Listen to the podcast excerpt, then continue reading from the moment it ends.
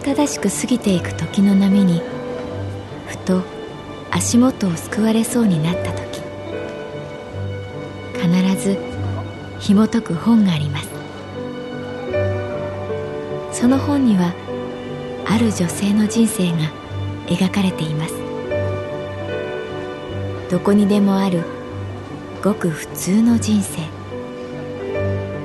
でも本の中の彼女に出会うと、心の湖に波紋が幾重にも広がるように、ゆっくりと優しい言葉が満ちていきます。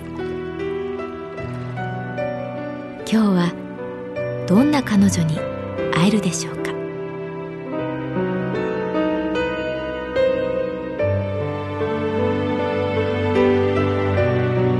サウンドライブラリー、世界に一つだけの本。朗読は私木村多江がお送りいたします。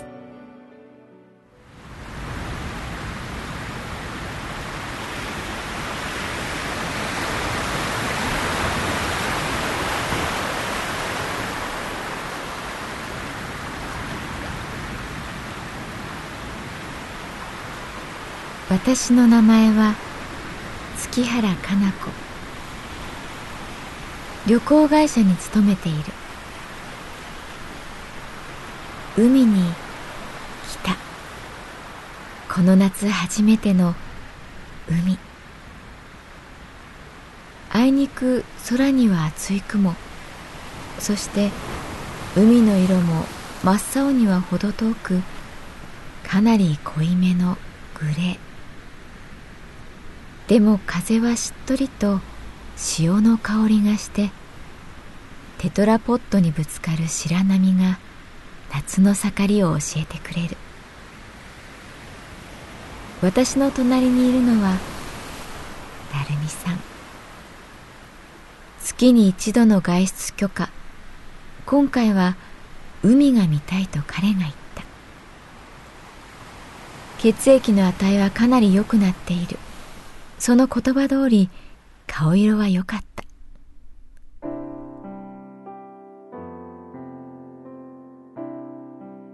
犬吠埼に行きたいな。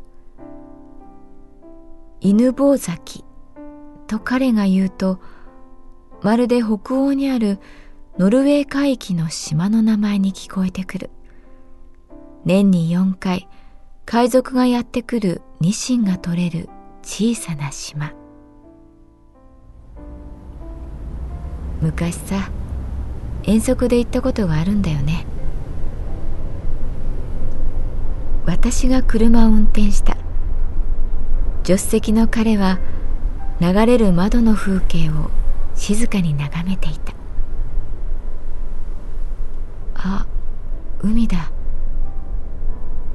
水平線が見えるとそんな風につぶやく。ずっと前からこんな風に二人だったような気もするし、何度会っても遠い距離を感じるような気もする。成美さんは不思議な人だった。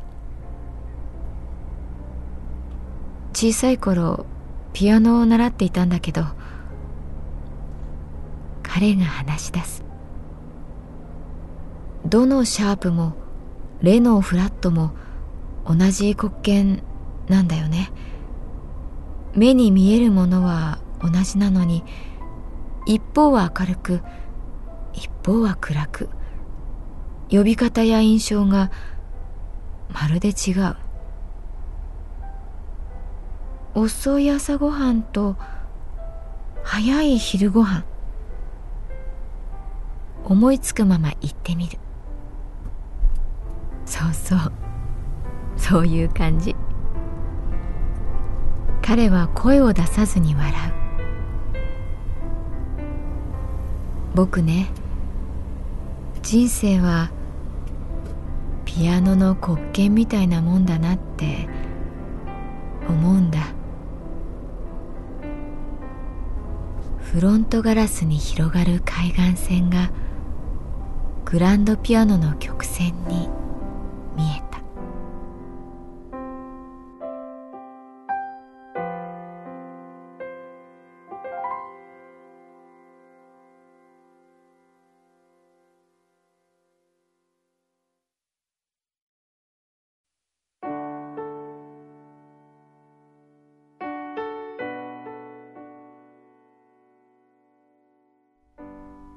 犬吠埼から海のパノラマを眺め、私たちは海岸線を巡った。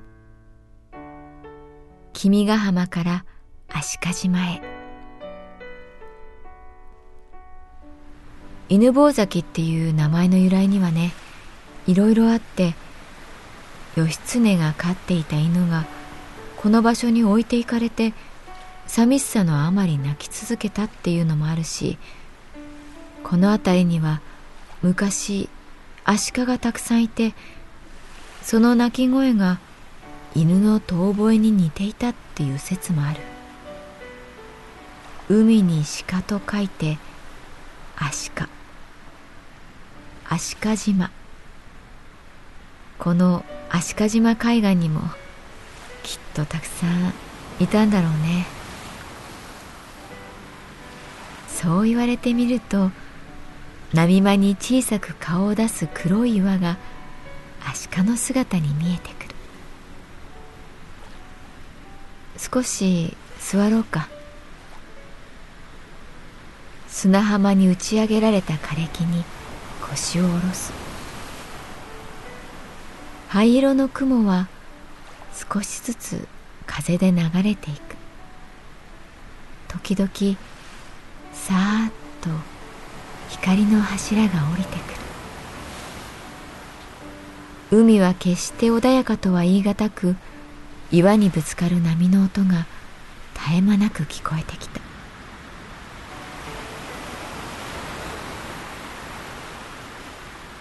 誰か好きな人ができたら、それは仕方のないことだから、遠慮しなくていいからね。私は聞こえなかったふりをする。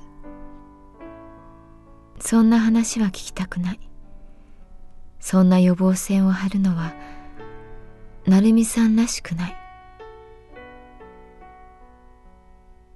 ただどこかでこのままずっとこんな風でいいんだろうかと考える自分がいる。ねえ、成美さん。成美さんが眩しそうに私を見る。私、よくわからない。アシカとアザラシの違い。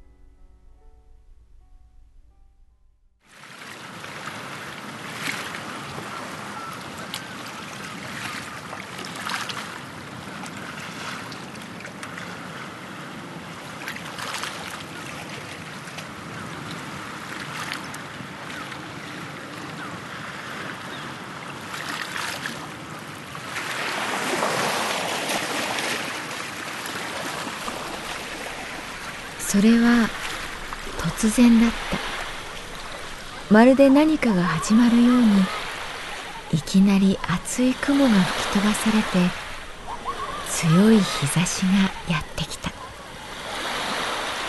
気後れしながら海水浴に勤しんでいた人たちが、急に生き生きと海に走り出す。あちこちで起こる水しぶきの音。完成。水際の足音。海の色がグレーから深い藍色に変わっていく。黒かった岩でさえキラキラと輝き始める。晴れたね、と成美さん。晴れましたね、と私。なんだか祝福されているようで嬉しかった。なんだかイエスを言ってもらえたようで嬉しかった。宵待ち草、待てど暮らせど来ぬ人を、宵待ち草のやるせなさ、今宵は月も出ぬそうな。成美さんがそらんじたのは竹久夢二だった。この近くの海岸で夢二はある女性に出会って恋をしたんだ。結局たった一回きり会っただけで何も起きはしないんだけどね。会ってしまえばもう何かが起きたってことですよね。そうだね。かなこさんは時々深くて面白い。夜にだけ花を咲かせる宵待ち草を想像した。朝になればしぼんでしまう黄色い花。ああ、風が気持ちいいな。なるみさんは目を閉じて大きく伸びをした。私も目を閉じてみる。まぶたの奥に太陽のかすかなかけらがやってきた。